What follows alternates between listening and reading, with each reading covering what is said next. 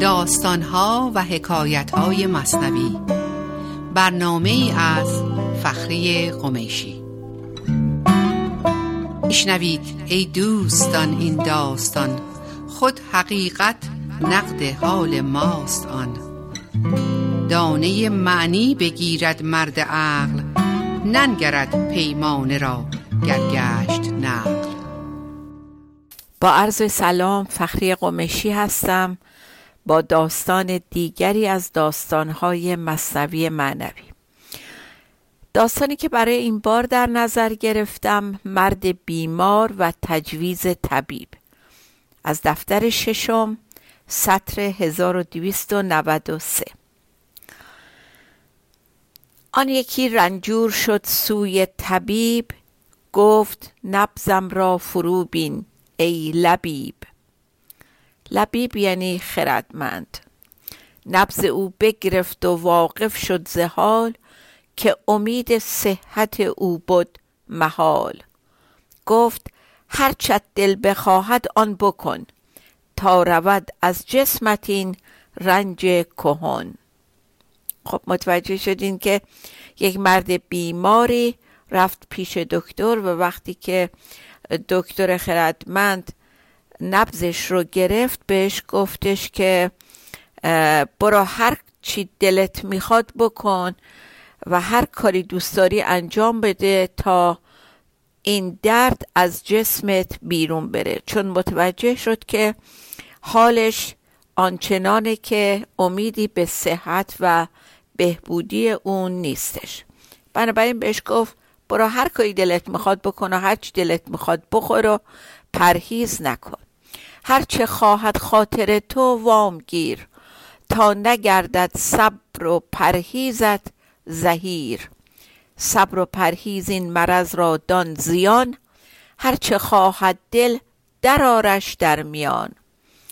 گفتش که هر چی دلت می‌خواد برو انجام بده. چون صبر و پرهیز باعث استراب و پریشان حالیت میشه. و زیان بهت می‌زنه این هر کاری دلت می‌خواد برو بکن. خب با این نسخه ای که طبیب برای این بیمار نوشته بیمار بسیار شاد شد و با خودش گفت من الان میل زیادی دارم که برم گردش کنم کنار یک رودخانه یک جویباری. باز از همین اول داستان ببینیم منظور مولانا از طرح یک همچین داستانی چیه و در خودمون دنبال نکات مشابهش بگردیم. در ذهنمون احساس کسالت می‌کنیم. هیچ چیزی حالمون رو خوش نمی‌کنه. دیگه هیچ لذتی رازیمون نمی‌کنه. همه چی برامون بیمزه شده.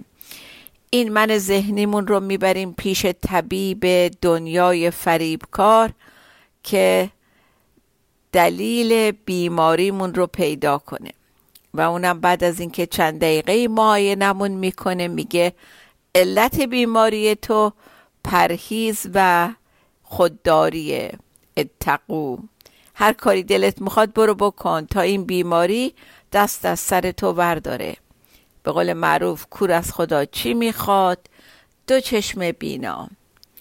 این من ذهنی مریض و روانی ما فکر می‌کنه که این راه نجاته. مریض قصه ما هم برای درمان بیماریش شروع به بکار بستن دستور طبیبش می‌کنه.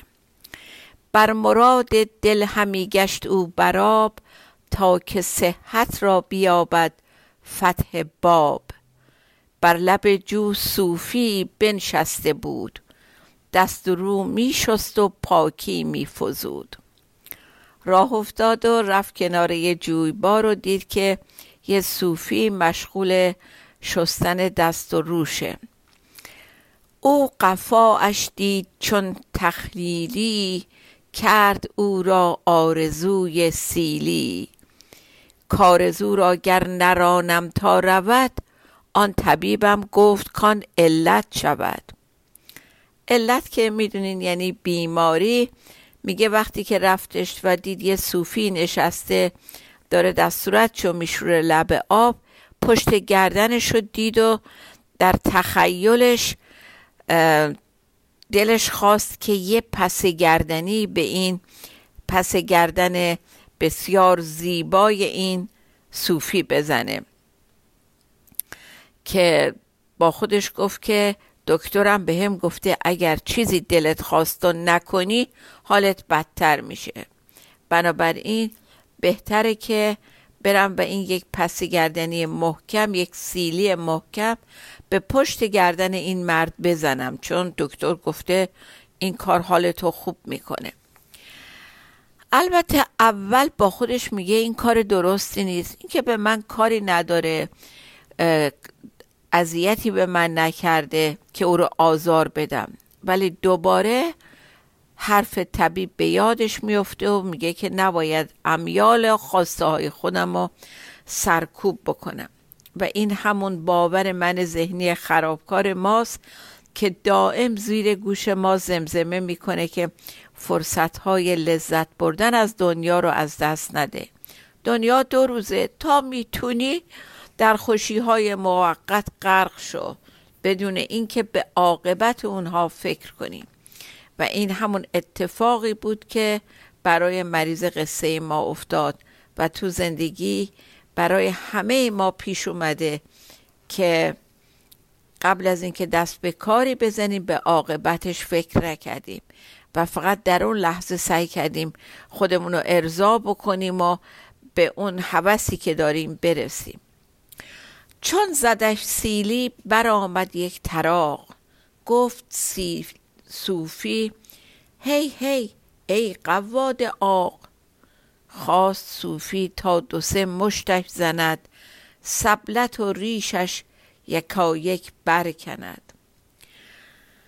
وقتی این مریض ما سیلی محکم و پشت گردن صوفی زد آنچنان صدای شطرقی برخواست که شنیدن اون صدا هم باعث مسرت بیمار شد.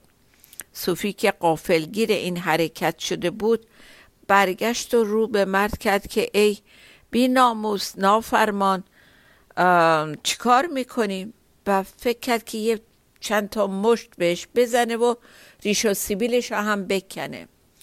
ولی وقتی که به جسه لاغر و نحیف و رو به موت اون نگاه کرد پشیمون شد. قبل از اینکه سراغ عکس عمل صوفی بریم مولانا در اینجا با چند بیت ساده به یه مسئله روانشناسی بسیار مهم می‌پردازه و نشون میده که دیدگاه روانشناسی او در اون زمان و تا این زمان تا چه حد وسیع و درست بوده. مولانا میفرماید خلق رنجور دق و بیچاره اند از خداع دیو سیلی باره اند. جمله در ایزای بی جرمان حریس در قفاع همدگر جویان نقیس میگه مردم روانی و بیچارن و از حیله شیطان آزاررسان به مردم دیگه که جرمی هم ندارن که در عصر امروز روانشناسان اونا رو بیماران سادیستی مینامن در زندگیشون بسیار در رنج میافتن. دوروبر خودمون نمونه های فراوون اونو می‌بینیم. از سختترین و شنیترین شکل بیماران سادیستی که دیگر آزاری های وحشتناک می کنند در حد قتل و فجایع دیگه. و در شکل آسون متداول اون که عیبجویی از همدیگه هست و بی حرمتی و تجاوز به حق و حقوق دیگران. اینا همه ناشی از همون بیماری میشه که مولانا در این بالا بهش اشاره کرد. ای زنند بیگناهان را قفا در قفای خود نمی بینی جزا. آیا به عاقبت کار خودت فکر کردی؟ همون کارما در تعبیر عرفان هندو. ای هوا را طب خود پنداشته بر ضعیفان صف را بگماشته. صف یعنی همون سیلی پس گردنی. میگه که هوای نفست و خواسته های حریسانت رو به پای تجویز دکترت گذاشتی. و به خودت اجازه دادی بر دیگران سیلی بزنی. بر تو خندد آنکه گفتت این دواست. اوست کادم را به گندم رهنماست. اون که ما رو به خطا دعوت می‌کنه اولین کسیه که به ما میخنده. که پر واضحه که مقصود کیه. اون کسی که حضرت آدم رو به خوردن گندم دعوت کرد که در واقع ابلیس درون ماست. همین من ساخته شده ذهن ما من ذهنیمون. گرچه آن صوفی پرآتش شد ز خشم لیک او بر عاقبت انداخت چشم. میگه صوفی داستان ما که از این حرکت مرد بیمار جا خورده بود و طبعا عصبانی شده بود خشم خودش رو کنترل کرد و به عاقبت کاری که می‌خواست بکنه فکر کرد و لذا خودداری کرد. اول صف بر کسی ماند به کام کو نگیرد دانه بیند بند دام. اگه اول صف و تعبیدی از شروع راه معنوی در زندگیمون بگیریم یعنی او دانه که فریبندگی داشت دید ولی بند دام را هم دید و از حرس برداشتن دانه به دام نیفتاد. داستان جالبیه واقعا قابل تعمق چون خیلی تو زندگی ما پیش میاد. یه تنفسی بگیریم و برگردیم برای بقیه داستان. با ما باشید.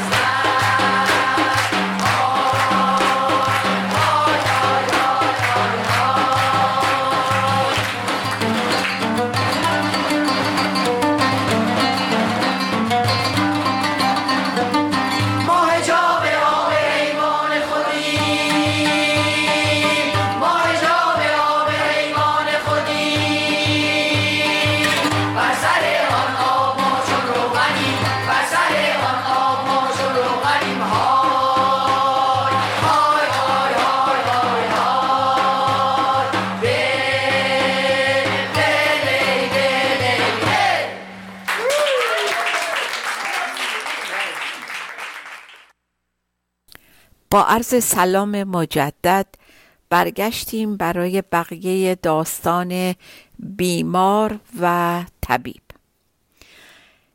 گر همی خواهی سلامت از ضرر چشم زول بند و پایان را نگر. گفت صوفی در قصاص یک قفا سر نشاید باد دادن از اما پس صوفی به عاقبت کار فکر کرد و گفت در ازای پس گردنی خوردن درست نیست که سرم بالای دار بره و به جرم کشتن این مرد کشته بشم. خرقه تسلیم اندر کردنم بر من آسان کرد سیلی خوردنم. این بیت خیلی خیلی کلیدیه. میگه از اون زمان که لباس درویشی بر تن دارم همه سیلی های زندگی رو خیلی آسونتر تحمل می‌کنم. واقعا اگر ما بتونیم به اون جایی برسیم که این تسلیم رو بپذیریم اون وقت می‌بینیم که پذیرفتن تمام شرایط سخت برامون آسونتر میشه. اندر آوردش بر قاضی کشان کین خر ادبار را بر خر نشان. یقه مرد رو گرفت و اون آورد پیش قاضی و از قاضی خواست که کیفر لازم رو در حق او انجام بده. و گفت که این آدم خر رو تنبیهش کن و تنبیهی در اون دوره متداول بود که شخص خلافکار رو وارونه سوار یک الاغ بدون پالان می‌کردن و در شهر میگردوندن و کسی که همراه اون خر حرکت می‌کرد مرتب بلند جار می‌زد و می‌گفت این مرد مثلا چه جرمی انجام داده و همه شهر می‌دیدن و میشناختنش و خلاصه خیلی بد بود براش. حالا این صوفی میگه که این خر رو برعکس سوار خر کن و تو شهر بگردون. گفت قاضی تو چه داری بیش و کم؟ گفت دارم در جهان من شش درم. خب چرا حالا قاضی اینو می‌پرسه؟ قاضی که داستان رو میشنوه یه نگاهی به این مرده که یقش کشونده بوده و آورده بوده پیشش میاندازه و می‌بینه انقدر این لاغر و نحیف و مردنیه که رو می‌کنه به صوفی میگه این انقدر مردنیه که اگه الان با پای خودش نیامده بود من فکر می‌کردم این یه جنازه است این مرده است. این اصلا قادر نیست که من همچون کیفری رو در حقش انجام بدم و من یه حکم دیگه ای می‌کنم و ازش می‌پرسه تو چی داری با خودت؟ صوفی هم میگه من در دار دنیا یه شیش درم پول دارم فقط. گفت قاضی سه درم تو خرج کن آن سه دیگر را به او ده بی سخن. قاضی میگه خیلی از این مال دنیا که شیش درهم بیشتر نیست داری سه درمش رو برای خودت نگه دار و سه درم به باقی مونده رو بده به این بخت برگشته که بره برای خودش یک آزوغه بخره چیزی بخوره که داره میمیره از حد رنجوری. و رو این حکم منم اصلا حرف نزن. خب این وسط موقعی که قاضی و صوفی مشغول حرف زدن بودن بر قفای قاضی افتادش نظر از قفای صوفیان بود خوبتر. چشم این مریض میفته به پشت گردن قاضی این دفعه. می‌بینه به به این پشت گردنش از پشت گردن صوفی هم بهتره. سوی گوش قاضی آمد بهر راز سیلی آورد قاضی را فراز. یواش یواش به طرف قاضی میاد این مریضه به هوای اینکه می‌خوام در گوش قاضی یک رازی رو بگم خودشو نزدیک قاضی میرسونه. و یه سیلی محکمتر از اونی که به پشت گردن صوفی زده بود پشت گردن قاضی می‌زنه. گشت قاضی تیر صوفی گفت هی حکم تو عدل است لاشک نیست قی خلاصه این مرد مریض که اون سیلی محکم رو می‌زنه پس گردنی رو می‌زنه پشت گردن قاضی قاضی عصبانی میشه. تیره یعنی عصبانی یا خشمگین میشه. و صوفی بلا فاصله برمیگرده بهش میگه که حکم تو عدل بدون شک و اشتباه نکردی. خب حکم کرده بود که نه تنها این مرد نباید تنبیه کرد بلکه یه پول دستی هم از مظلوم گرفت و داد بهش یا گفت باید بهش بدی. حالا اینجا بلافاصله صوفی اینو یاد قاضی میندازه. آنچه نپسندی به خود ای شیخ دین چون پسندی بر برادر ای امین. بهش میگه چیزی رو که نمیپسندی به دیگران به خودت نمیپسندی چطور به دیگران میپسندی؟ بنابراین تو هم نباید اینو مجازات بکنی یا یه چیزی هم باید حالا دستی بهش بدیم که من مطمئنم تو اون حکم رو از روی عدل دادی. اینجا یه دستی داره می‌زنه بهش. این ندانی که پی من چه کنی هم در آن چه عاقبت خود افکنی؟ به قول معروف ضرب المثل معروف میگه چه مکن بهر کسی اول خودت دوم کسی. اینجا داره اینو به کنایه به قاضی میگه. این یکی حکمت چنین بود در غذا که تو را آورد سیلی بر قفا. وای بر احکام دیگرهای تو تا چه آرد بر سر و بر پای تو. اینجا صوفی حالا داره یک درس حسابی میده به قاضی. میگه که تو نمی‌دونی که وقتی برای کسی چاه می‌کنی عاقبت خودت توی اون چاه میفتی. تو این حکم رو برای من صادر کردی که همه دار و ندار منو نصفشو گرفتی دادی به دست ظالم که منو زده بود. حالا این بلا سر خودت اومده.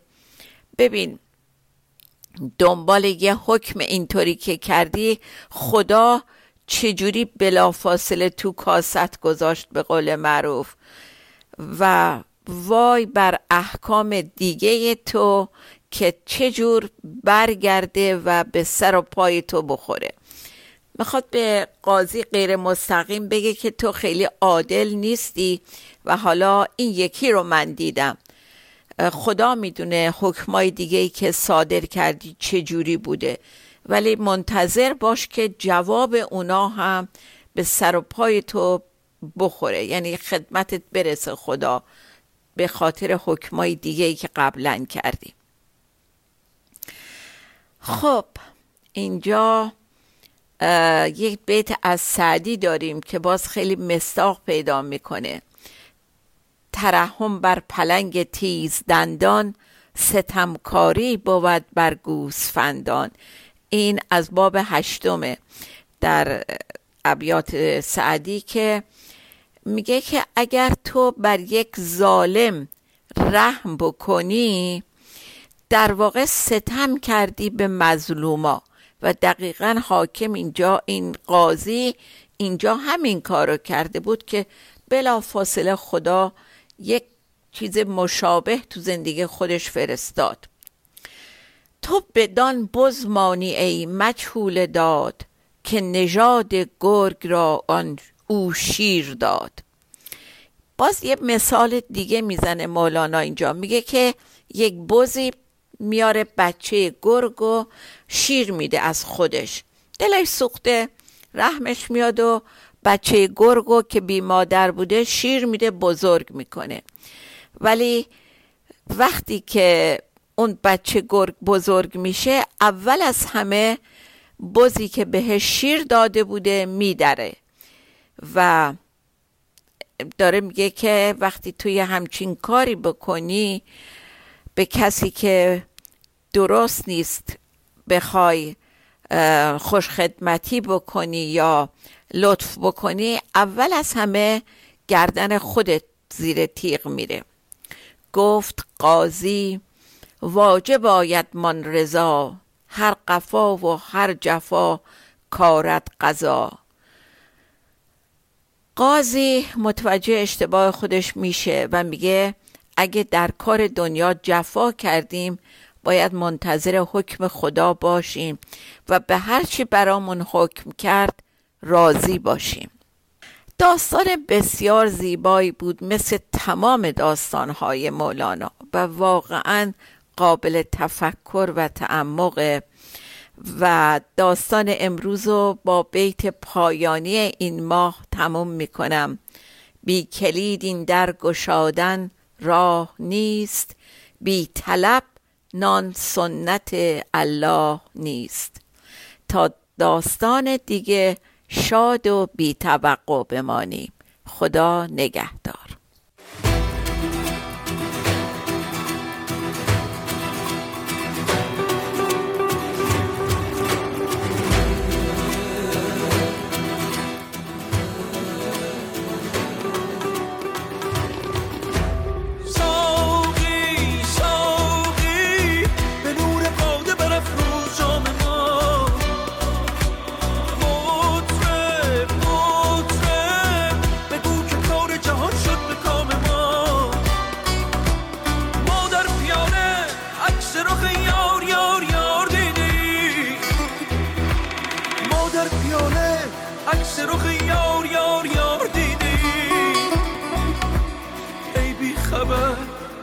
لذت شرب مدام ما.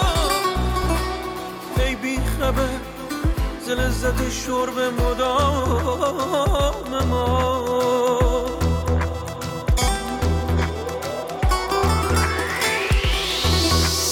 هرگز نمیرد آن که دلش زنده شد بهش. ثبت است ثبت است بر جریده عالم دوام